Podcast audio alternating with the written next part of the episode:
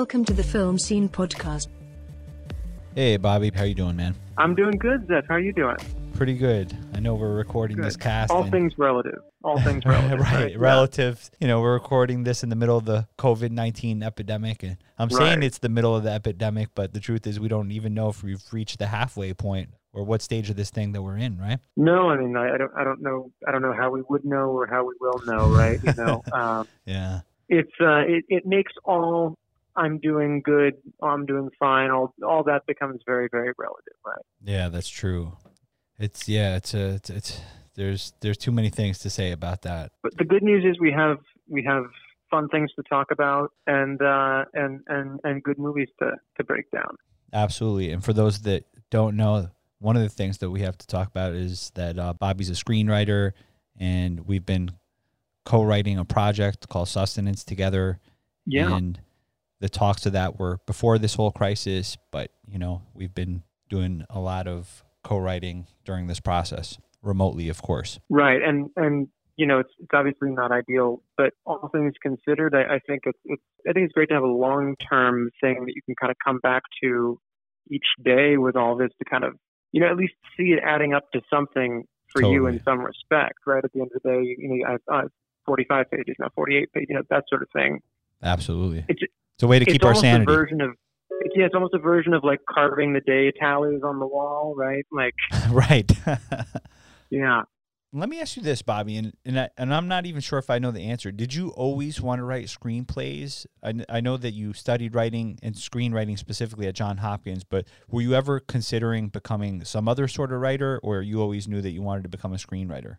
Um, you know, I might not know the answer to that either. Um, I I I can kind of trace back an interest in it pretty far ways, but um, I, I I don't know exactly what what what moment it was that spiked that interest to something that I was actively pursuing. I know that um, kind of from the moment I went into college, I went into college as a writing major in general, and I was looking for another subject to kind of pair with it, either to hedge bets on getting a job or just something else I was interested in. I don't know. But uh, I kind of went around to a few departments early on, and I just, you know, fell in love immediately with the first uh, film course that I took. It was it was it was great, and I just sort of knew, maybe in a matter of weeks, that that was something I wanted to to, to really dive into. And then the natural combination of those two things was screenwriting. But me and my friends would, you know, we joke about like writing like some sitcom or something together back in high school. And actually, this is kind of funny in hindsight, but I, I remember in study hall in middle school, I would like on just pen and paper write like little scripts for like a seventh grade parody of The Office for like Oh, me and my friends to, That's so funny. to do, which we never did, of course, Yeah. but it was just sort of a fun way to kill 20 minutes. Were you into um, both the British and American versions of the show?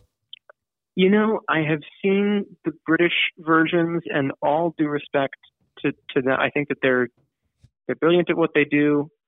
It's just I I find the American version so much. I mean, the American version's it's the most popular show in 21st century TV. It's it's it's, it's I still you know True. seen every episode 5,000 times and, and and love it. Nice. Um, so the the British version is, is great for what it is, but it's not something that I'm always eager to go back and, and rewatch because it's just you know the nature of the comedy is I never seen a full episode of the. British version, to be honest it's with you. it's great, it's great, but it's not easy to watch. It's just a different thing.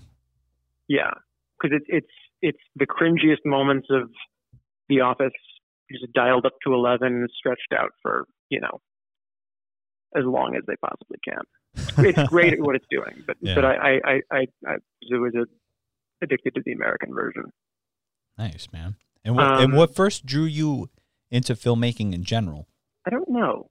It- I um, I- and I know from conversations with you that you, you do have a pretty extensive uh, frame of reference with films, and you've seen a lot of old films, and some of them we'll talk about later on. Um, so you were always Well, like get- you've you've been a fan of cinema. It sounds like for a long time. Yeah, I, I guess, and sort of in any reasonable answer to this question would say that I, I've, I've had a pretty strong interest in, in, in movies for pretty much my, my entire life. I remember, you know, an early childhood memory of mine is when my, you know, it was like, I don't know, it was like six or seven or something, and my parents, it was New Year's Eve, and my parents, you know, changed all the clocks so that I would think that nine o'clock was really midnight, and I stayed up till midnight on New Year's Eve. But they when, when that night we watched. Uh, I remember that was the night I saw North by Northwest for the first time, and and That's so awesome. growing up, I was we were we were always watching Hitchcock films and stuff like that. I have always had a really strong affinity for it. Um, I would say it wasn't until college that I that I became interested in more seriously as a pursuit, and and, and certainly became interested in the practice of it. I remember, but I do remember, you know, it was something that I, I has been a part of my interest set for a very long time. Although the way it was, it was not the way that I kind of got into into writing, um, which was actually through poetry at first, and then and then into short fiction, and then into screenwriting. But that Yeah. evolution happened very quickly. And were you reading a lot of poetry as well as writing poetry? Yeah, that started for me as a as a teenager, and and kind of just you know stumble across either in school or out of school like some um some new poet, new writer, and get really really into it, and and sort of you know like kind of just like learning how to walk in terms of writing, like just try to do exactly what they were doing, and then I read back those things like five years later. It's like I'm like this is barely even legible. It's you know obviously not something that kind of stands on any kind of eh, not stands on anything like its own two feet, but but is first interests in those areas and and yeah, I mean it, it all sort of evolved from there. I still I still am interested in that, but I haven't been been writing um, very much poetry or, or prose fiction. Not even squeezing in a haiku here and there?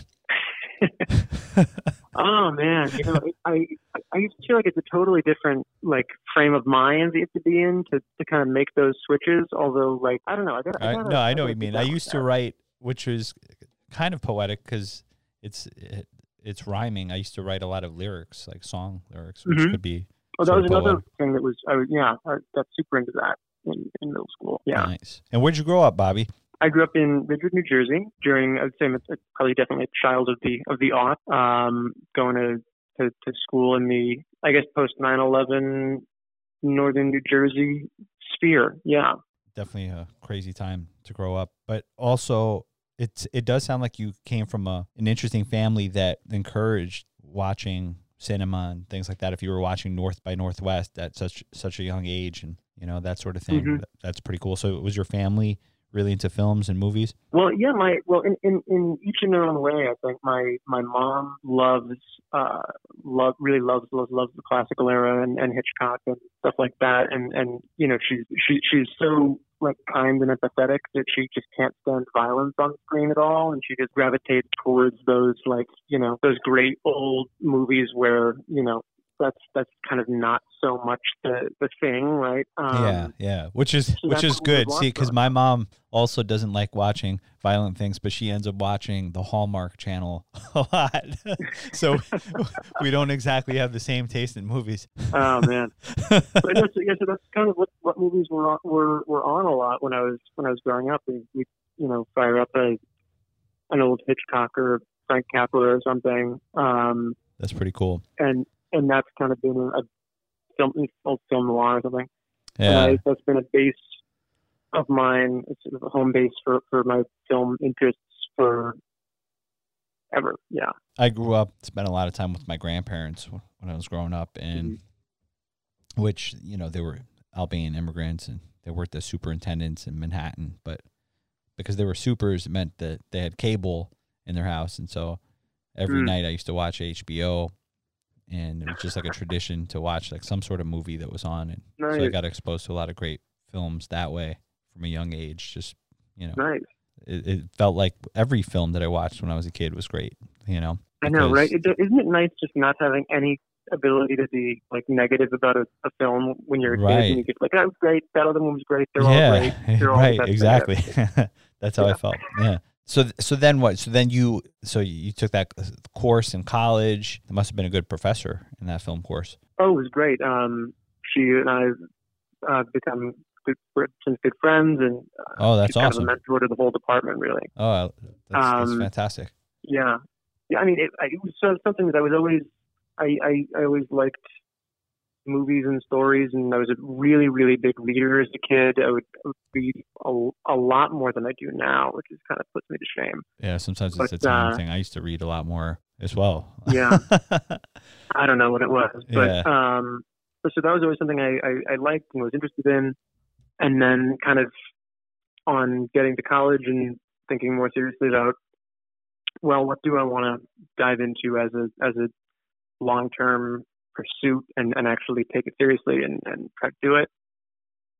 It kind of all I don't want to say it fell into place exactly because I don't know. There's there's still choices you have to make, but but it w- really just felt so natural and and and yeah. Nice. Um, Yeah. Not that it was not that I, I I was certainly not a natural to it. I had a lot to, to and I still have a lot to figure out. But it just you know it was one of those things where even in the sort of down moments, you're just like, well, I I I, I'm- have to do this. You know, I I, I know that you've talked about um, your interest in, in film sort of being like a just like a given fact, you know, and not something that you really feel like you have that much of a say in. It's kind of I think that way for a lot of people. Yeah, it it, Yeah. it it is that way for sure. There's something it's um it's like a compulsion almost. something that drives you in that direction, you know. You feel driven to it's like even if I didn't want to do this, I have to do this somehow. hmm But I love it. you Yeah. know, And Yeah, when you because when it's going great, it's so much fun, right? When it's when it's when it's going going well, at least. Yeah, exactly. And you know, I was always interested in films and movies and watching them and but I didn't pursue it unlike unlike you I didn't really pursue it in college. I actually ended up studying business because it just felt like at the time like, oh, that's not for us, you know. That's Mhm. a pipe dream. That's not for people like me. Which, you know, it's just my own limited beliefs. You know, nobody had said that to me. It just felt that way because I guess I just Mhm. didn't know enough you know and also i had taken a class at the school of visual arts when i was in high school on the weekends like a d- directing course and we would watch movies like citizen kane and we had, there was a great professor there that really taught us a lot and actually the Yeah. 16 year old me felt daunted by how much work was involved in filmmaking. I was like wait a minute. All th- it encompasses all this. I'm like this is just i don't know if i can handle it you know? But then when you get older and then you start to actually develop a work ethic and you you start to get into different things i was doing welding iron work and then you start to realize Mhm. well a lot of things are a lot of work you know Right. like most career paths if you really want Right. to take them seriously are an incredible amount of work so you might as well then gravitate toward the thing that you actually feel passionate about Yeah. Well, like I think my sort of saving grace in that respect was was not not figuring out how much work it was until I was already like way into it. I'm like, well, at the point of no I'm return here, you know. yeah yeah Um, that's that's probably pretty good. Yeah, but I guess that was my realization then later on. I was like, wait, wait a minute. You know, like a lot of things are a lot of work, so you know, you might as well Mhm. gravitate toward the thing that you actually want to do. Well, because that's what's gonna, yeah, because that's what's going to keep you interested and going, and, and you know, you, I, I in my experience, like you can do kind of any amount of work towards something that you that you love and that you want to do and you care about.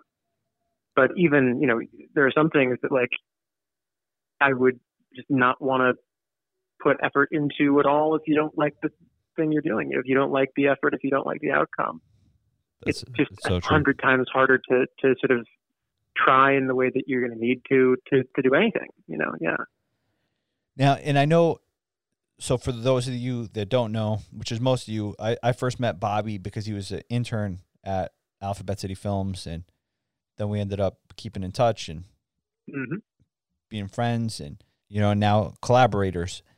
Um, And, that, And I like was, to give- that was what five years ago. It was a yeah, ago. about that. Yeah. You know, My first ever job in in well job in quotes. My first ever sort of experience in in, in the professional film setting was I, I interned at Big Beach Films. which is a great in New York. company that made Great Little Miss company and- Sunshine and, Great experience, great people. and so many other great um, movies. Safety Not Guaranteed, which is a movie that I really Yeah. loved.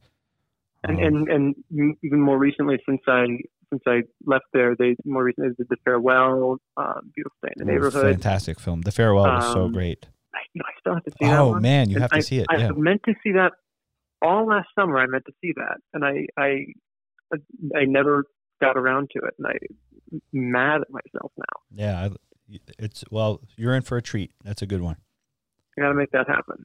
Yeah, but um. So, but what did you do for Big experience. Beach? I know that you read scripts over there. Yeah, well, and and for for for my experience there, as I think is the case for a lot of internships at production companies, you know, there's there's kind of two halves to it. One is the odds and ends, internship 101, right? You know, if something needs doing, be available, be on hand. Um, if someone needs either an errand run, something delivered, something picked up, or just sort of help around the office, cleaning things up, you know, all the stuff that you do when you're an intern, right? And then Yeah. the other side of that, that is more film specific, um, was uh, was coverage reports, um, and those are another staple of a lot of film internships. Uh, production companies, even small ones, even ones much, um, you know, sort of even ones that are kind of just barely getting off the ground, get a lot of scripts. Um, That's true. they get a lot of scripts sent in from a lot of people. Um, and usually, if they're a big enough company to have interns, um, those are who reads that first, right? And, and, and there's all different kinds of cases, but usually the, the interns are the, sort of the first line of defense against the bad script, really. But how is- often how often is it that a great script is just going to come from from somebody that's unsolicited? That like does that ever even happen at a company like Big Beach Films? Well, you know, it's it's interesting because there's a lot of different reasons why a script would sort of come across your desk. Um, some scripts are solicited, some scripts are going around, and they know that um, that they're interested. Um, you know, some some scripts they might be bidding on uh, or trying to get, and they're just trying to get as many eyes on them as possible. And those are, you know, those tend to be the, the really good vetted professional scripts um, that you know they're reading in this office, they're reading across the street, they're reading down the block, you know, trying to um, compete for, for for the project. So that that has happened. Other times it'll be a script that they're they're not interested in the script per se, but they're interested in the writer. You know, a lot of um, gotcha. a lot of production companies keep tabs on writers either coming out of like grad school or writers who have done some work in the past who they think might be kind of oh this might be a fit for what we do. So there were several quite good scripts that I read um, where they're just you know keep an eye on this person. What can they do well? What are their strengths? What are their weaknesses? Not so much about what does the script one to one do for us.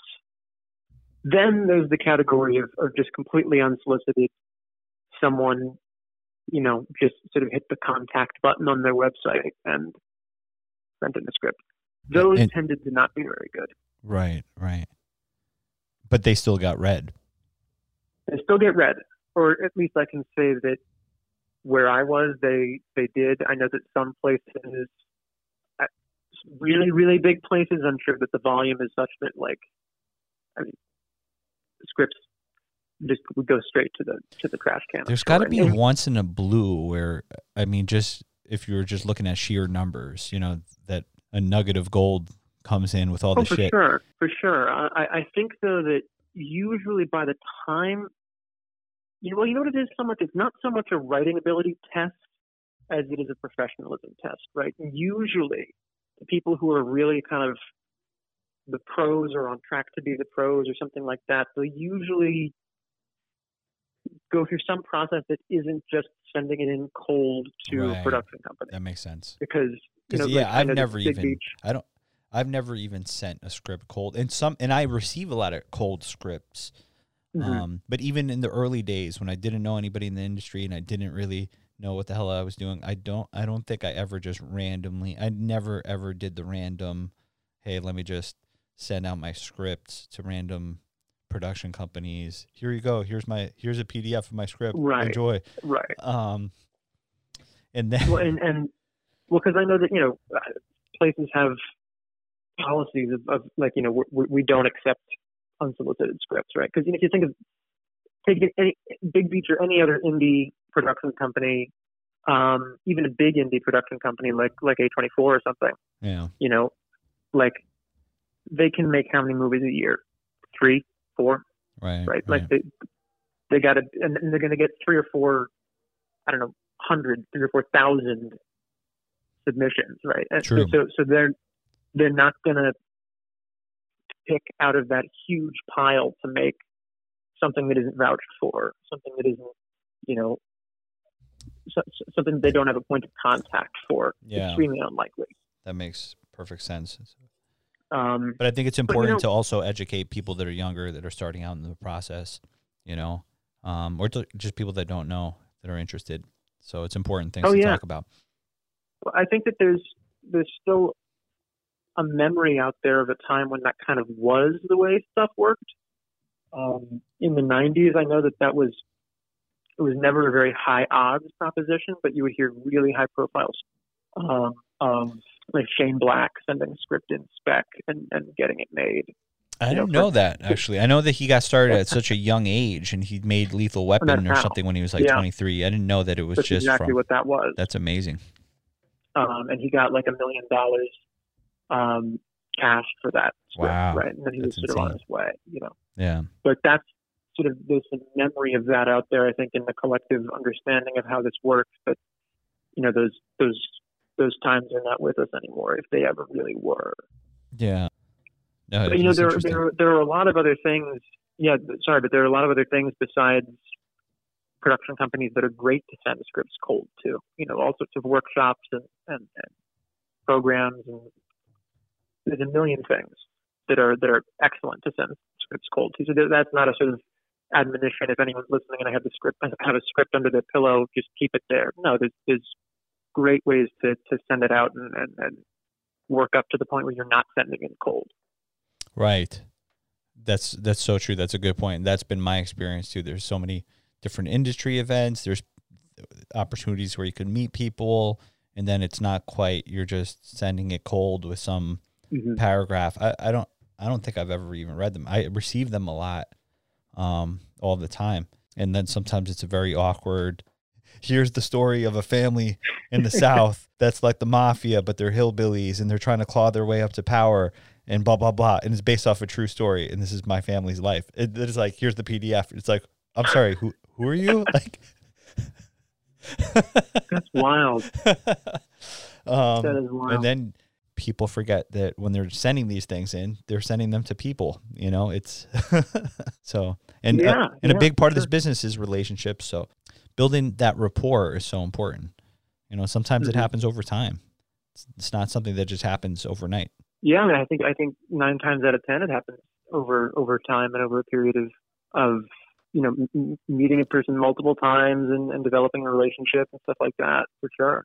What you know, and I, I, I do this so far from perfectly it's ridiculous, but I think that's sort of one thing that writers maybe we don't not that it doesn't come naturally, but we sort of aren't always inclined to just get get out there in that way. Oh, right? You yeah, to sort of a- socialize in that sort of way. Yeah, because writing Well, itself is such a most- that's- that's solitary sort of- sort of art. yeah, you want to like bury in a project a lot of the time, and and, and it's funny. Like one one of the things that I am learning at this moment, even is is you know, filmmaking is a combination of a thousand different things, none of which are filmmaking. You know?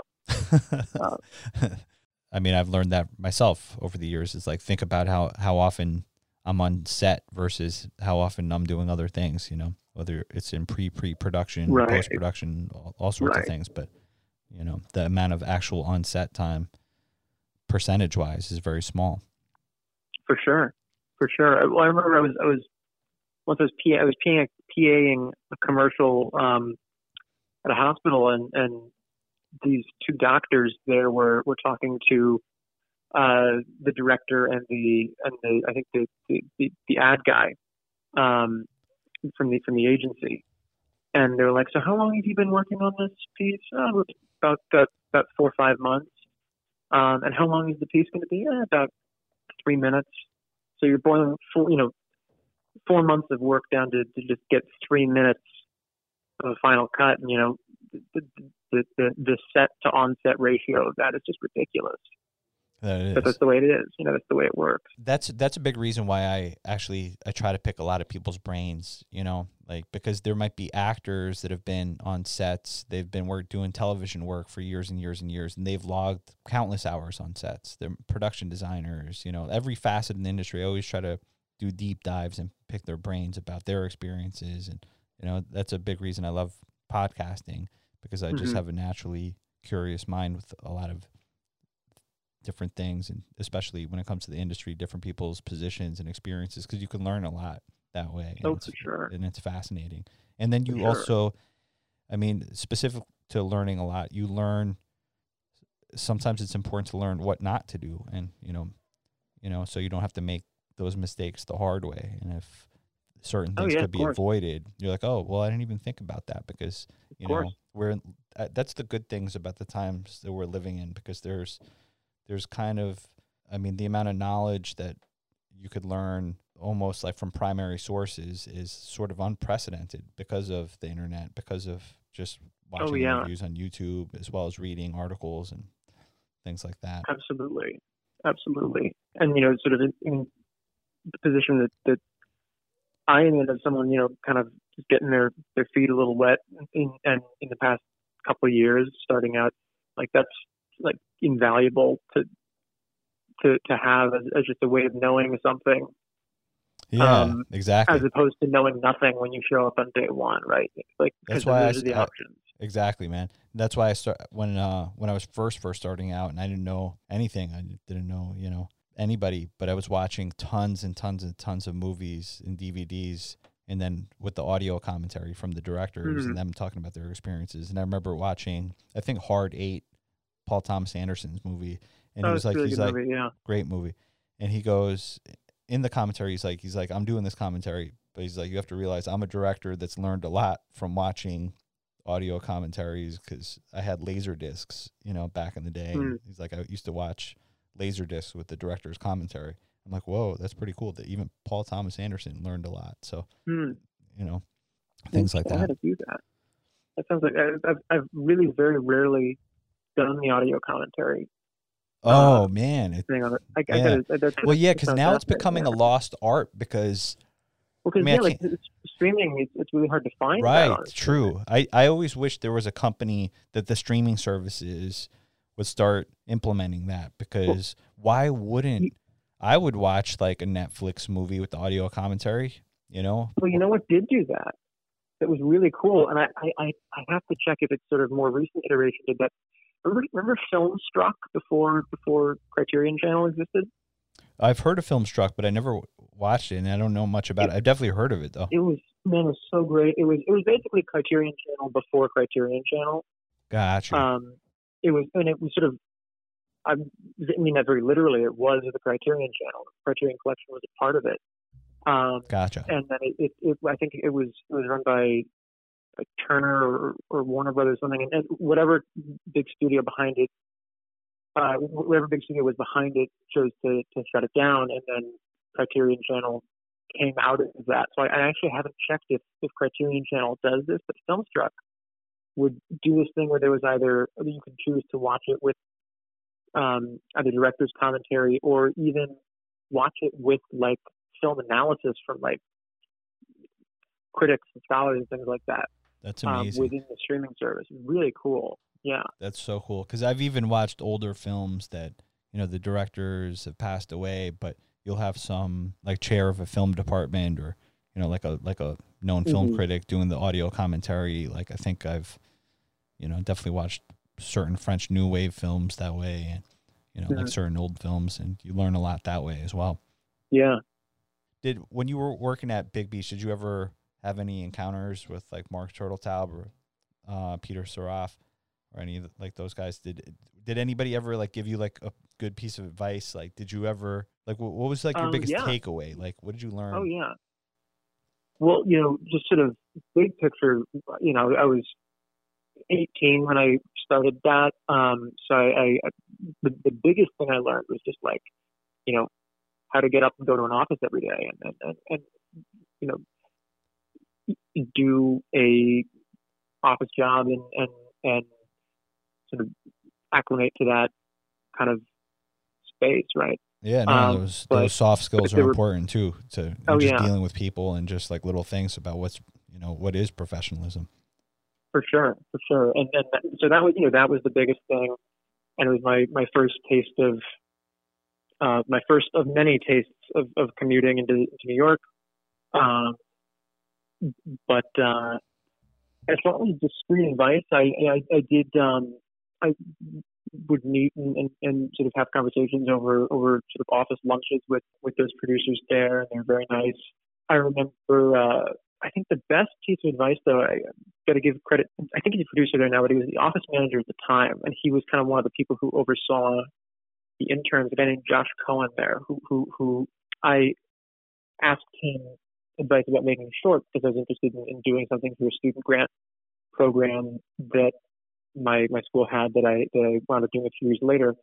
And he, I know he, had recently produced a student film, and one thing he told me for for writing in particular was like and and and it's one of the things that you'll hear a lot at lower levels of writing that's so important to know is, is number one write for your limitations. You know don't don't think that you can just sort of figure it out later when you could just figure it out on the page. Write for for what what you'll be able to produce right you know no no big costume drama period pieces for the first micro budget whatever right um, for sure, it is important to write with yeah. budget in mind. For sure. And he also told me another thing that I that I really like as a, as a piece of advice. Um, you know, in short form, you know, think think of what the shortest kind of story, what the shortest sort of form a story can take is.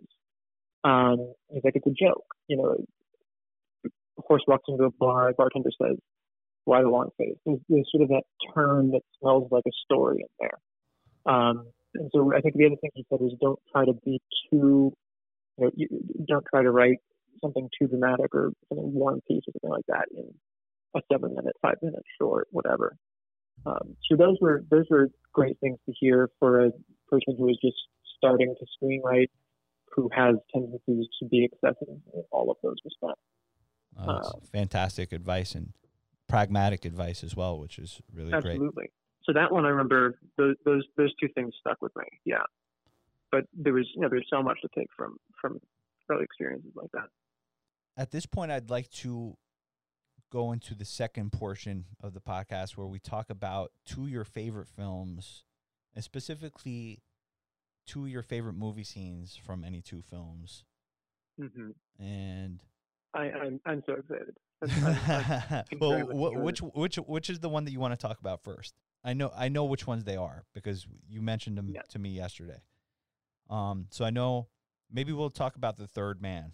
Let's do it. Let's, let's do, do, it. Let's, of, let's dive into the Third Man. Movies of all time. And I have to give Bobby the credit because I'd heard of the Third Man, of course, and I thought I had watched it when I was much much younger. I don't think I gave it a proper watching because I watched it more recently and completely loved it and it was as if I was watching it for the first time. So thank you Bobby for really putting that movie back on oh, my man, radar. My, my, pleasure. Anything I can do to get that movie on more screens, yeah. That yeah, um, it's amazing. It's, it's a masterpiece. Good. It's so good. I loved every minute yeah. of the movie. And and and even more specifically, and this is the scene that we're going to talk about today, um, the Ferris wheel scene, uh, sort of as a totem for for Orson Welles' entire every second that he's on screen in that movie is is just a plus plus plus plus stuff. Are you able um, to give a qu- a quick synopsis of the Third Man, like a, like a quick of rundown of what the movie's about? And it's okay um, if we um, actually give some spoilers. I mean, you know, spoiler do, alert. We, there's going to be spoilers yeah. In this in this discussion for these next two films. Spoiler, spoiler, spoiler. Although we will try to, I guess, I don't know. Spoiler now, um, and if, if you don't want to know anything about the movie, um, I can't recommend strongly enough that you stop whatever you're doing, watch the movie, and then pop back on and join us because that's you know brilliant, brilliant piece of film. Um, but uh, that said, we're going to spoil stuff starting now. Um, the basic story is uh, Joseph Cotten plays a American writer um, who writes like pulp westerns, coming to Vienna right after World War II. So it's a very war torn city. And he is on, there on the promise of a job from his childhood friend, Harry Lime. When he gets there, he learns that Lime is dead. Um, but he you know starts asking some questions. it's such a great character name too, like from a screenwriting perspective. Harry like I, I just oh. love the name, like Harry it? Lime. Yeah, it's just uh, isn't it so distinctive? It's and, so and, distinct and and the, the fact that he is Harry and he's Holly, and the way that you know, they play on that over the course of the that is movie, where it's, it's, these similar names, but they're kind of flipped in this way, where where, where Alida Valli's character um, keeps calling Holly Harry, right? Yes. Um, yeah.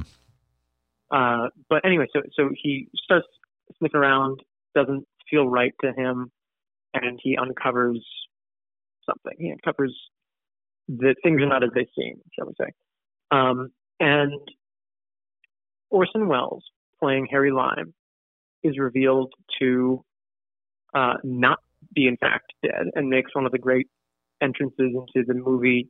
Um, an hour and ten minutes into the film, you is the first time you see like the top billed movie star in the movie. Um, Which is incredible. yeah, and, And it, and sort of it- makes and it takes a lot of balls as a screenwriter to be like, all right, we're not going to reveal him until an hour and 10 minutes It in. It really does. well, I think the only the only comparison for something like this is like Kevin Spacey in Seven, True. um, which we you know not going to spoil too many movies here, but um, Well, if they haven't seen Seven, I have to question is it somebody that's actually an audience of this podcast? point yeah point taken. Um, anyway, so the scene that we're going to talk about in, in, in, in greater depth is the, the Ferris wheel scene. Um, it's the only scene in the movie in which Harry Lime speaks. His his character looms so large over the entire movie, but he only has any lines to speak of in one five minute scene of just. I, I, I can't think of a character whose screen time was so compressed, and yet he was so you know such a prominent feature of the film Such incredible presence. so well that you know he'll, you'll find him on near the top of every like sort of best villain, best character, all those sorts of things. Those those kinds of lists. Um, It's so amazing. so well done. Yeah, is there any, and basically, any and basically, wanna start on? basically, Holly is confronting Harry Lime on the Ferris wheel. It's like they're they're having their first sort of like, well, what is going on with you? Sort of conversation. And Yeah. Holly's been probing into it with the police, and Harry Lime's sort of a racketeer, or he's become a racketeer Mhm. unbeknownst to Holly, who was surprised that he was involved with sort of illegal things. And there's sort of an interesting premise that's set up in the beginning of the film because it's it's the post-war Mhm. and um, they're in Vienna, right? And yeah, but it's like there's four different sections. One that's run by the Americans, one that's run by I think it's uh, I think it's British, French, Russian, and American. that's right. Good call. Mhm. That backdrop of the war, right, is I, I think is kind of one of the keys to to this scene, in that it's key to their relationship. Um, I remember Wrote a whole. Uh, my favorite paper that I ever wrote in college was on this film, and sort of the, the idea that this film is really about friendship, right? And it, it's these um, these two these two friends who have not seen each other since before the war. One experienced it in Europe, one experienced it in America. One is sort of a downbeat, disillusioned person at heart, but the other one is just completely, you know, they're a completely changed person, unrecognizable, and they've morally fallen apart, right? Harry Lime is is one of the things I love about this scene. He's he's he's using these little heartburn pills, these tablets, um, and he's on his last one. You know, he, he he's run out of these heartburn pills.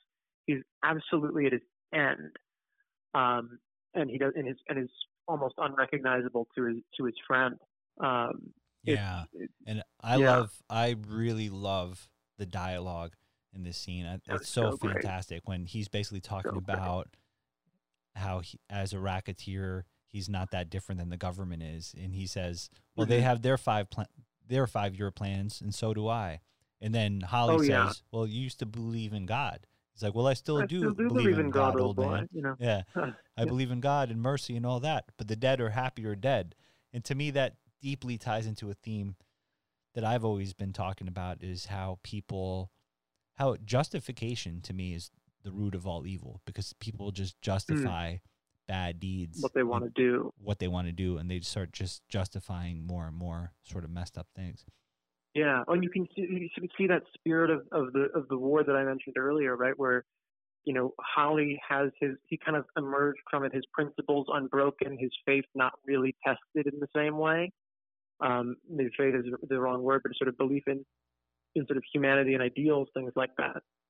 Whereas, whereas um, season, whereas uh, Harry comes out and he's like, "Well, I, I do believe in God, but you know, who cares if people are dead? You know, Right, death, right, you know, death is so inevitable to him. It's sort of so soaked in. You can feel the, the trauma of an entire continent in the, in his sort of half of this equation. Yeah. And, and and and and a word for for Orson Welles in this movie. I, one thing I love about his acting, I think he's the only actor in in classical Hollywood who is just not afraid to just step onto people's lines and just totally jump in and like interrupt characters, right? Because it, and it and and so many times in this scene, there's no daylight at all between Joseph Cotten's line and Orson Welles' line, and it just brings that tension so close together, and it keeps the the cat and mouse going so well. True. Yeah, and I just I just love yeah, I love his acting, his performance. He's so natural and it, it there's it's so there's such a level of authenticity. The confidence that he has as he's just walking know. around that Ferris wheel, you know, Yeah. and knowing that he's going from I'm reaching out to my friend, I'm justifying myself, I'm considering whether I'm going to murder my childhood friend right here and right now. Right. and he jumps between all these these different spots effortlessly. So great. yeah, it is great. And then Joseph Cotten is a, is a perfect counterpoint where he's he's this very sincere.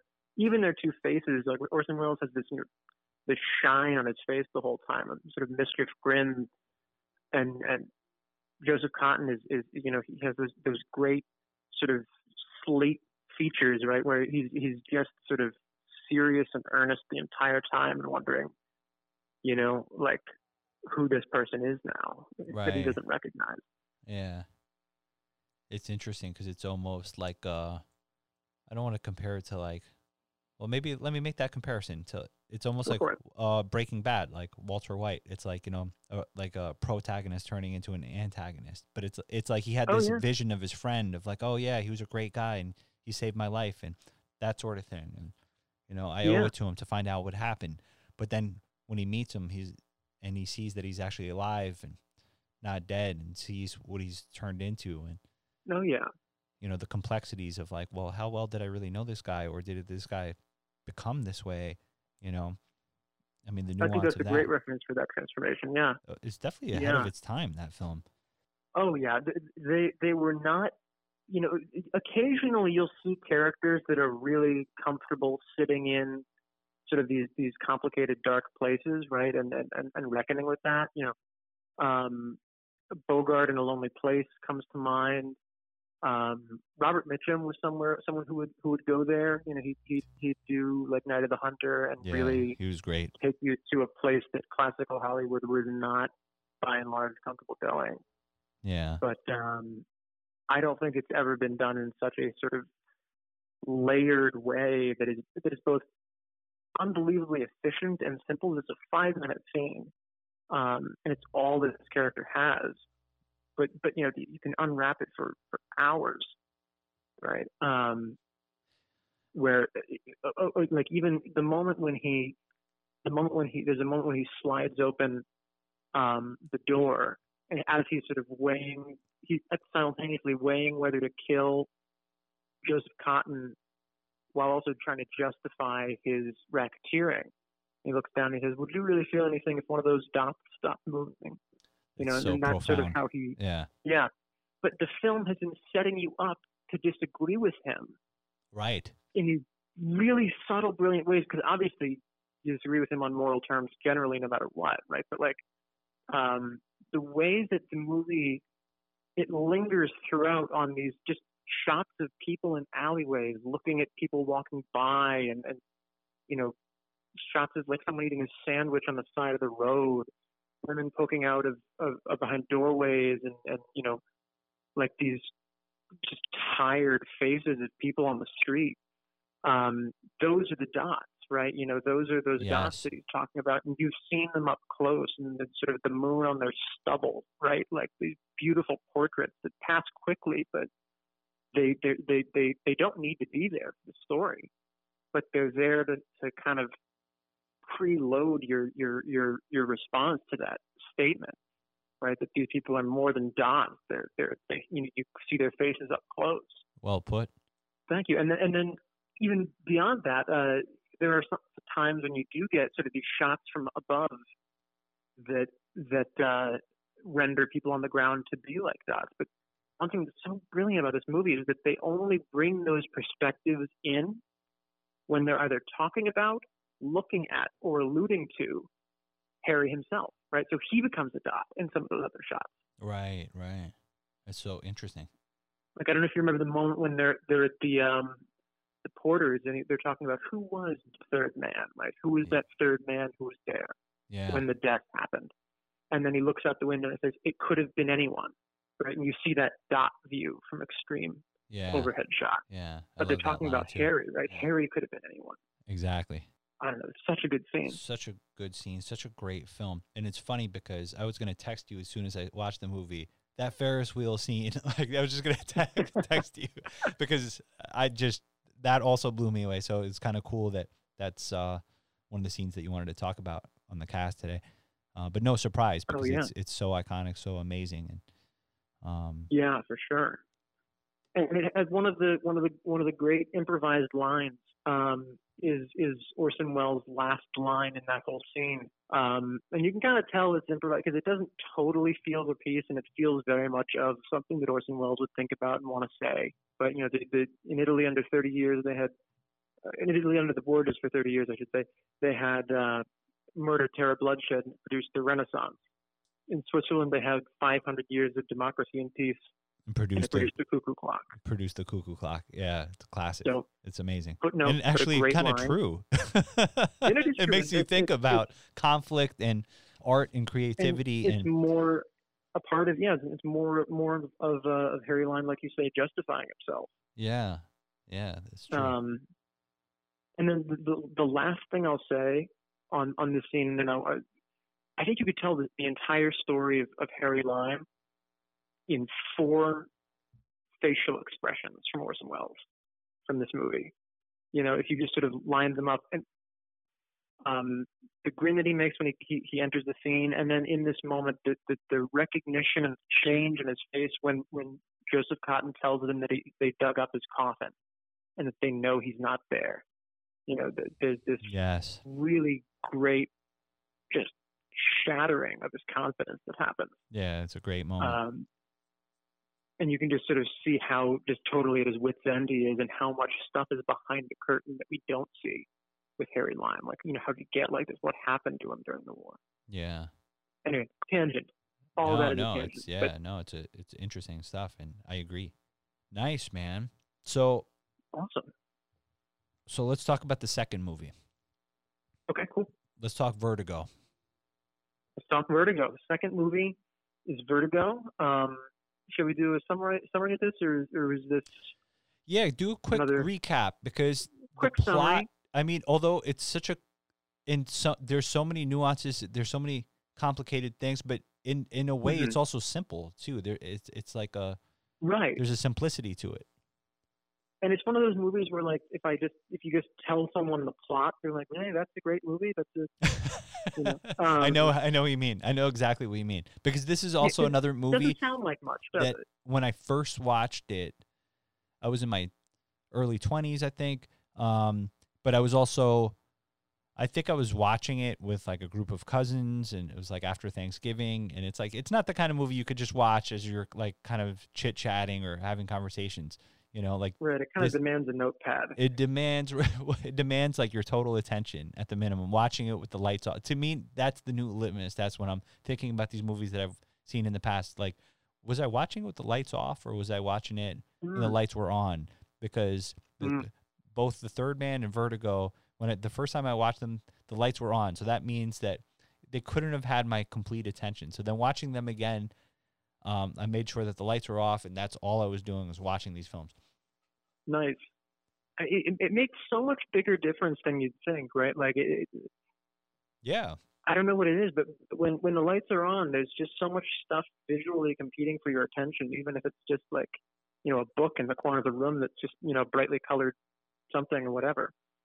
I think. I Um, mean, I think I'm probably never gonna watch a movie again with the lights on if I could avoid it. I mean, there's times when you can't if you're on an airplane or Yeah, something yeah, like sure. that. But if I could avoid it, you know, because I think I don't know what it is, but it makes a big difference. it makes a big difference. Um, and and as a terrible segue, you know, there there were early film theorists thought of the lights being off as hypnosis, hypnosis, Hitchcock vertigo kind of connects. Doesn't yes, really, no, it does it's- connect, and actually, I'm glad that a- you've made it's a that connection. non-podcaster's effort to to to to to reach out to the medium here. No, no, it's good. Um, Um, and actually, it's something that I've talked about quite a lot. You know, maybe we, I'm sure we've talked offline about this. Of that, my philosophy about film tapping into the subconscious, not just the conscious, but the subconscious, Mhm. and how it's a form that should, at its highest levels, also tap into the subconscious. And by the use of Oh, sound yeah. design, by the use of visuals, by you know the subtleties of it, I think at the highest levels and vertigo is just such a iconic example and it's widely regarded by many people as being one of the greatest films of all time and rightfully so for sure. And and no one was more interested in those subconscious levels than Hitchcock. You know, yes um, that was that was uh, more than a hobby horse of his. That was a deep fascination, and you never see that more clearly than you do in this movie, and particularly in this scene we want to talk about, which we'll skim through a quick synopsis first. Um, Jimmy Stewart is a private. Spoilers, by the way. Spoilers in every direction. Um, so mute now or forever hold your peace. Um, Jimmy Stewart is a private detective um, who is hired by a friend of his to monitor his wife's seemingly very strange behaviors. Um, she's fascinated with death, all these sorts of things. He follows her. She thinks that she is like the reincarnation of, of, of an ancestor of hers hundreds of years ago, it seems. Um, they, you know, long story short, they wind up falling in love, and she then dies in this really sudden way. She falls from a height, and he's, uh, you know, the whole title of the movie comes from his fear of heights. He's trying to get over his partner plummeting to his death. Anyway, she um, she dies. He's unbelievably depressed. Um, and then one day he sees a, a girl on the street who looks just like her. except Um, with but her hair's hair different. Yeah. Yeah, her hair is different. Her makeup's different. Her whole style is different. But her face looks just like her. And he, over the next half of the movie, he he or actually it's probably the last third of the movie, he's trying to, you know, he takes her to get her hair done. He buys her new clothes to match um, what the woman who died looked like. Um, and without going farther than we have to to get to this scene, this scene is I, I just sort of call it the green light scene when she finally puts on the old clothes of his you know now dead former lover and comes out of the, the, the hotel bathroom in the new clothes. And he sees her for the first time and the, the sort of that moment is you know no, nothing happens nothing is said but it's so richly colored and lit and, and the sound the Bernard the Bernard Herrmann soundtrack really swells into this big repetition of the main kind of musical theme of the movie. Um, yeah, and that's that's it's that's so where we it's are. so hypnotic that scene and the use of the Really is. mirror is. really incredible because of the green glow that kind of it kind of foreshadows Mm-hmm. Judy's total transformation into Madeleine. By the time that you see Mhm. her end up emerging from the bathroom and you have that glimmering white green light on her and almost Oh, ghostly yeah. like and then they embrace each other and Scottie loses and just he, he just And submits this to his desires. like- bizarre, dark, kind of twisted thing, right? Where there's, because I want to I want to do a deep dive on that green light because I have a lot of thoughts about that green light. Nice. Um, I- mean, it's without a doubt one of the most cinematic moments in the history of Oh, film. and and and it's beautiful. Simply put, just like it's stunning. Because Jimmy Stewart and Kim Novak, and and and the way that they sort of approach each other so tentatively, but it, it, it's it's bizarre, but it, and, and and it's beautiful. It's on its on its own terms, but all of the so much of the meaning of that moment comes from things not in that moment, um, and and sort of things that really are a product of Hitchcock's fascination and with, with sort of repeated topics. He he has like this this stable of things that he he he, he really returns to. He's the ultimate tinkerer, right? So do you mind if I sort of dive in on the on the, the green light? How this Absolutely. awesome.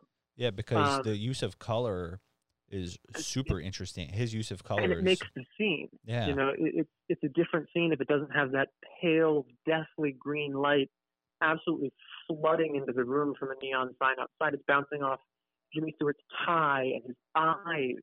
You know, Yeah, um, and his eyes turn green in that That- moment. So great. yeah. So not only has green been a huge color throughout that movie, right? Where where um, he, uses these character tags, right? Where where Right. What uh, like Scottie has, has kind of like red. red, which Yeah. is kind of like a sense of danger, sense of romance and love.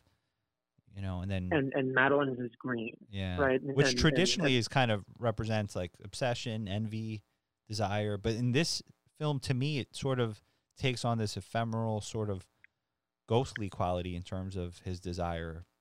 Oh, for sure. And I think it rolls all of those into one and, and sort of plays and changes them as it pleases, right? Because the, the shades change. You know, Madeleine starts out in this rich emerald dress, you know, and, and it's this, you know, you, you can talk about sort of the, the green eyedness of Scottie when he sees her and, and, and, but it's, you know, green is both life and death. You know, like living things are green Right. Yeah. but but ghosts are green, and and you go from this really vibrant, alive emerald, the green of a car, things like that, to the the green changes in this moment to something that's just pale and deathly, strange. Um, Also interesting to note that red and green are opposites, complementary colors on the color. wheel. Right. and and the eyes connect them immediately. You know, and, and when you see her big, you know, billowing green dress in this richly dark red room of this restaurant, you know, um, it, it, it's it's really striking, and it ties the two of them together from the start. You know, but but even more than that, right? This is the culmination of a lot of his uh, assassinations throughout multiple movies where um, not only is it sort of the culmination of that pattern within the movie, this is a blonde replacing a blonde. You know, a, a, a woman sort of making herself look like a lost blonde, which you know Hitchcock famously cycled through um, so many different actresses in kind of pursuit of this type, right? Where, where he, he he would use um, he, he he had Grace Kelly in a lot of his um, American films until she left to to to be you know Princess of Monaco. Um, Right. And and and there was something interesting to me toward like how Madeleine, even though totally different in personality and, and temperament to his blonde friend Midge, who was his college friend slash uh, Mhm. former fiance, but you know, com- completely different in terms of personality. There's still that blonde hair. There's there's a common denominator there, yeah, and and, and that's no another- accident. It's not, and and there's another. It's funny, Hitchcock. You know when he, when when he puts glasses on a woman, it like there's like there's there's a bespectacled woman that recurs in a lot of his films, like Strangers on a Train. This film, I I, I don't know what he sort of se- sees in that, but there, there's there's sort of this archetype that Midge is filling as well that has been evolving through a lot of his filmography Yeah. um because there's always like some like overly talkative younger sister right who wears glasses who doesn't really know when to say the socially appropriate thing. And midge is kind of in that tradition. So there's these two archetypes of women that run throughout his film and and, and the attempt to to turn judy the the, the second woman that um scottie encounters back into sort of the the icy blonde beautiful but very cold Madeleine mimics, um, you know, in many ways the the pattern Hitchcock had of of you know he'd replace Grace Kelly. He eventually became obsessed in a really creepy way with with Tippi Hedren. Right, and this movie is between his his sort of loss of Grace Kelly and and finding Tippi Hedren. So he's cycling through actresses in the same way, yeah. and that's fascinating. it is. But we haven't even gotten to the green light. Um, and I, I, I feel like I'm, I feel terrible, like I'm sort of No, go for it. monopolizing things here. Not at all. No. Um, but uh, so the green light, okay, I, I love this because it's the culmination of every really everything he's done with color film up to that point. He begins his first color film in 1948 with Rope, um, which is a really cool movie. Um, murder story in which, in the final scene, it all takes place in one apartment, made to look like it's one shot actually. In the final scene, when it's another Jimmy Stewart film, he's unmasking the killers, right? He's he's sort of you know bringing them in in in, in his way. There's a sign outside That's that amazing. apartment. First of all, we have to take uh, we have to take a moment to unpack that because Yeah, he yeah, that was a made his first color film just nine years before this movie, right? And or Yeah. eleven years rather, but either Something way, like you know, just like about like a decade before this movie, and then he makes this movie that I think any film student that's trying to understand color and color theory absolutely. should watch this as a textbook example that does it better than 99.9% of films being made right now in 2020 you know like because Absolutely. there's a lot of colors there's a lot of amazing stylistic things but just the purposeful use of color in this film is outstanding And all before digital color grading. yes So all right this was either done with with practicals or or with light. Yeah also the- the also product of the film noteworthy yeah good good Yeah. point bobby Um, so like in, it now, you know, if we want to do things like that, we can control it so much more, right? You can sort of filter out the, the reds or blues or whatever in post. yeah But uh, they, they had to set this up to do it live. It so cool. i know it is so cool. um, So it's like when he did start working with color, it's like, man, did he like master that? Yeah, he, he, he, he, and it didn't take long. Yeah. Um, but but it's interesting because, as you're saying, he mastered it, and it's the product of his tinkering, right? Where there's um, there are ways that he uses color that I think really culminate in that scene. Um, beginning ver- at the very beginning with rope, and you know that over the course of that movie, because it's kind of shot in real time, um, it goes from being afternoon to night. And at the end of the movie, the outside of the apartment is dark, but some neon lights come on. And as Jimmy Stewart's giving his big speech revealing the killers, or dressing down the killers, really, bright monochrome lights keep blasting in repetitively. Like there'll be a, a white light, and then a red light, and then maybe a green light, and it sort of fills the room in the same way that, a similar way, I should say, that, that this green light does. Um, so in, in the first chance that he had to play with the color of light, his first thought is, let me flood this room with color at this climactic scene for Jimmy Stewart. And it's exactly what we have happening in Vertigo. Yes. And it's it's it's remarkable because then you see him carrying it through with other films. Like there's a scene in The Man Who Knew Too Much early on when they're at this hotel and, and this suspicious guy shows up at the door unannounced. There's this again green light flooding in from outside that's just twinging everything eerily to just give you this, just give you the sense that this may seem like it's going great, but you know something is wrong. Something's about to happen. There's cause for unease. Um, So apparently Hitchcock spent a week filming, just a week filming one of the scenes where Madeleine's staring at the portrait in uh, the the really, at did the museum at the Palace Legion of Honor just to get the lighting right, Wow. just to get that precise. So that's um, his attention to detail was pretty much unprecedented, I think. Yeah, he he he. uh, At the very least, no one else, you know, no one, no one outdid him in that regard. There are Yeah. there are other people who who, you know, Kubrick is obviously the, the famous example, and Right, right, right. But know, up until that point, really you know, like precise, Kubrick, Kubrick was, you know, that's true. I mean, Kubrick was Mostly later, starting, yeah. yeah, starting to make films, you know. but like he wasn't sort that. of at his shining Yeah, but, like, level of just like I'm going to do this a thousand times. Well, Kubrick, yeah, Kubrick was outstanding too. But I mean, up in to date, like I'm, I'm talking in the Mm-hmm. context of up until that time Yeah, yeah, yeah. in in the history of movies. It's just he really changed the game, and it's kind of crazy to me. And I, I didn't realize this until recently. I've talked about this on another another episode of the podcast because we had Kent Jones, who's a Hitchcock historian and made the great documentary Oh, that's called right. Hitchcock Truffaut. So I didn't realize that Hitchcock wasn't critically that respected. You know, um, He was not. Which is and, and fucking and mind blowing here in a in here in the U.S. Um, Yeah. and so in Vertigo was a critical failure and a commercial failure, which is also mind blowing because it's like, man, you know, I guess it was just really ahead of its time, you know.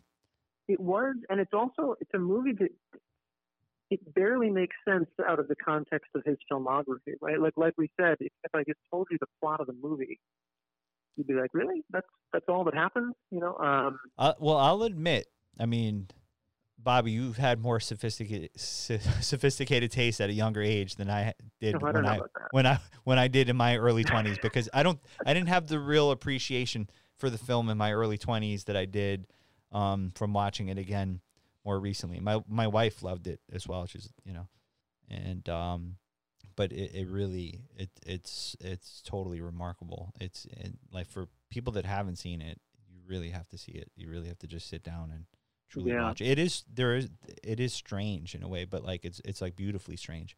It is, and it's it's it's one of those films that, that so much of it its its quality comes from the, the textural things of it, not not so much the the you know the right the right? nonverbal exactly the non Yeah. there's there's a lot of and that's what i love about it too i mean the fact that hitchcock could really tell stories not just from there it's sparse with dialogue you know it's like really there's so many scenes that there is no dialogue where he's just driving and Mhm. following her and then you he- hear that amazing soundtrack by bernard herrmann on yeah, the score and and it's just it's it's so profoundly cinematic and just that scene Mhm. where you know it's it's dark and then he opens up the door to the flower shop and then he's like you know spying on her when she's in the flower shop and that's just breathtaking yeah, yeah, and and and to that point, I think that the, the sort of the reliance on those elements is why this film is pretty hard to categorize because I, I know that there, there's a lot of debate over whether or not this is a, a noir. I will kind of go into my grave, A, both waiting for someone to care about my opinion on this, and B, arguing that it's not a noir. yeah I, Um, I i didn't perceive it to be a noir i didn't even know that that was a debate to be perfectly honest but it was Well, I, It wasn't my- it wasn't really my impression of it you know because it's so specific to Hitchcock, right? It's, right right exactly it's It- so hitchcock and I, I, I there, there's a lot of debate about Hitchcock in general and noir and whether any of his films count. I would argue that there are definitely some, or there are very likely some that do, but this is not. Yeah, this is this this is so wrapped around his own subconscious and his own history of work. Um, Also important. Also important to note that. Well, I didn't mean to cut you off. Actually, go. no, no, go no, for go ahead, go ahead. I- was just gonna say this is infamous for. uh This is where the dolly zoom was invented. The infamous dolly zoom. of course, yeah. Yeah. Have we not talked about that yet? so know, um, that's pretty. Pretty The noteworthy. vertigo shot, yeah.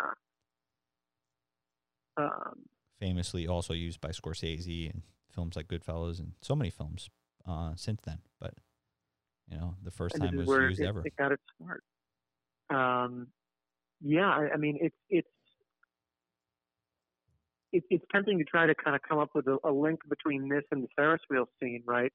You know, Um, it is, and it's funny because I was thinking about some links as we were just talking about the third man. That you know, the fact like Holly, Harry, um, and then in this film, th- like Judy, Mhm. Madeleine, but then also Madeleine, Midge, like the blonde hair and the blonde hair. Like there's, there's sort of, and then just following somebody, you know, um, there there there are some common themes, even though they're they're very sort of different films. Well, and one that I would get at, and I think that this is kind of maybe why um, they, I, I, I, full disclosure, I did not sort of think of them at the time in conjunction to each other, but I went in sort of having chosen the Ferris wheel scene, and then this was the next one that came um, came to mind. Maybe maybe something has to do with uh, you know, there- are two scenes one person recognizing a change in another person or kind of recreate another person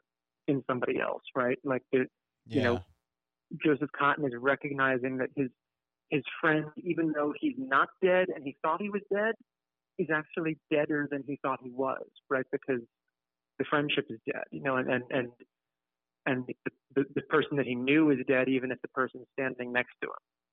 And Scottie in in, in in Vertigo, Jimmy Stewart is is unable to accept that the, the woman he loved is dead, and he tries to bring her back in this in this very you know strange way of, of, of dressing up somebody else, and, and and the dissonance of of that in that room. I don't know. I think that there is a there is a link. Yeah. You know, there of people sort of confronted with or trying to create a change in other people. Agreed. And both of them end on very impactfully. You know. Oh yeah. Each oh film. yeah. Each, I mean, and each film ends. Look, we've spoiled enough already. Yeah. True. Um, we can we can go there. Um, Yeah. Just in case that there's anybody listening to this who has listened to this far and not minded the spoilers or not been spoiled and would have been spoiled by what's coming next, I don't think that can possibly fit anybody's description. But in case, another spoiler warning. yeah. Both, you know, both end with, with with one person causing the ultimate death of the opposite number in this Exactly. equation, right? Like, yeah. you know, Joseph Cotten kills Harry Lime. Howard Martin kills Harry Lime in the end, and Jimmy Stewart brings Causes the death of Judy. new Madeleine, which is old Madeleine, back Right. up to the top of that tower and causes her death.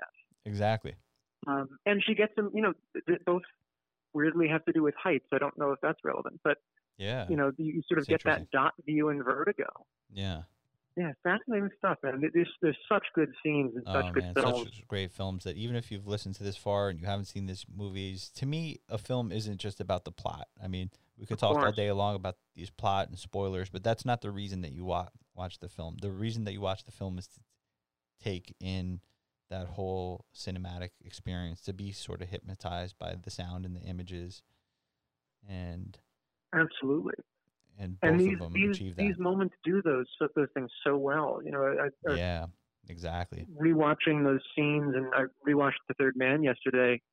Um, in the run up to this, you know, I've, seen that. I don't know how many times I've seen that movie, but every time it just kind of hits you like new. Even if you know what's coming next, it's Now, when so you rewatch it on well this, uh, now this is just like some inside stuff because me and you were talking about, like, did when you rewatch The Third Man, did you pay attention to that actor's face that was the police officer that was familiar with Holly's books? yeah, Did you see? Did you see his face when he got his hands on the letters and he was saying, "No, no, I did. um, don't worry, we don't read that. That's just evidence." But like, it's almost like he could hardly contain his excitement to like read all those letters, and it makes it as the odd to me as the audience, it makes it even that much more sort of like, That was oh man, Because I had, you know, I had never noticed. I had always sort of interpreted that moment a little differently. That he was smiling to be nice, and don't worry, we're like doctors. We're we're kind of, you know, we don't register this. But that that now that you pointed that out, that that is interesting, and sort of that smile can read differently now. yeah, because the guy was a reader. He had read all of Holly's books, so it's just, uh, clearly a guy who enjoys reading. Hmm. You know, Yeah, and this is and to have him be the one who, who takes the letters, it's interesting. yeah, Yeah, I mean, uh, there's so many little grace notes like that um, throughout the movie where you know That's what I Uh, love about films like that, the reward repeat watchability, like The 3rd Mhm. Man or Vertigo. And, you know, there's always Mhm. more information or to take in. It it still rewards repeated watchings. Of course, and and you know, and and the beautiful thing is is, and this is getting a, a, a bit saccharine here, but every time you watch a movie, you know, you're you are a slightly different person. So there's a variable that changes. You know, the movie doesn't change, but the person watching it does. You know, Yeah. and and and, it, you can. As you as as you've said, your experience with these films has been, you know, when you've watched them at different points or in different ways, you know, your your experience of it changes. Totally. You know, and and and, and it And my- sounds like in these cases, for sure, my richer. level, yeah, it's gotten richer. My level of appreciation for the films has gotten richer. You know, then you know my own tastes have changed over the years. uh, Yeah. for, for sure, for the better. Because when I was much younger, I never even was exposed to foreign films, for example, and now I can't Yeah, imagine a life of not knowing foreign films. You know, for sure. And and I'm actually sort of to tie back into some of our earlier discussion of, of when these movies kind of came into our lives. You know, we are talking about when we kind of got interested in this stuff. I remember the first time I saw the Third Man. It said my dad called me into the room to show me this movie where the music sounded like SpongeBob music, and I was like eight or something like that. And was was- that his way of just tricking you? Was it the same thing as like I what know, he did he to like? He's like, oh yeah, it's. He's like- midnight, uh, but it was only nine o'clock. He's like, oh, by the way, this is like SpongeBob SquarePants. You'll love it. oh man, could be. But he's like, yeah, here, this is. This is look at this- I'm gonna show you this movie. The, the music sounds just like SpongeBob. You're gonna love it. How Um, and how old were you when you first watched The Third Man? Oh, I don't know. I must have been like ten. Or I, don't know if I watched the whole thing at that point, but that was when I first sort of became aware of it or something yeah, like that. yeah. That you Um, Like and you then I kind of just important film. remembered it forever as oh, the, the, that movie with the Ferris wheel and the I liked that. I don't know why That's I so liked funny. that. But yeah. yeah. I mean, I was definitely exposed to some great films when I was a kid. Like I remember watching even when I was nine or ten, watching Spartacus and things like that, and really loving that. I've never seen that. Yeah. Yeah. Um, and you know, just certain things like that. Or like going to the movies and watching Forrest Gump when it came out, and just Oh that yeah. blew me away. You know. Mm-hmm. Those, those, those, I think those, I and I think all like you know, sort of warm childhood memories are, are, are precious in their way. But I think that for people who love film and love cinema, those those early, or even if they're not the earliest, but sort of those moments as a kid when you get to kind of be brought into those things, um, and kind of have contact with them for the first time. I think it's so special, and and and, and I think that everybody that almost everybody that I know who who who really loves cinema has those kind of early early memories that they carry around. Totally. A hundred percent. Well, Bobby, this has been an amazing talk, man. Oh, it's been a blast. Thanks for having me on. Awesome, Sounds man. good, man. Well, thanks again so much. Take care of yourself. Stay safe. Stay safe, everybody. Thanks for listening, yeah, everybody. for sure. Thank you for listening to the Film Scene podcast with your host Zef Kota. Today's episode featured screenwriter Bobby Peretti. Original music by Yuri Rybak. Supervising producer Shailene Gupta. Executive producer Jeff Cutler. Sponsored by Alphabet City Films.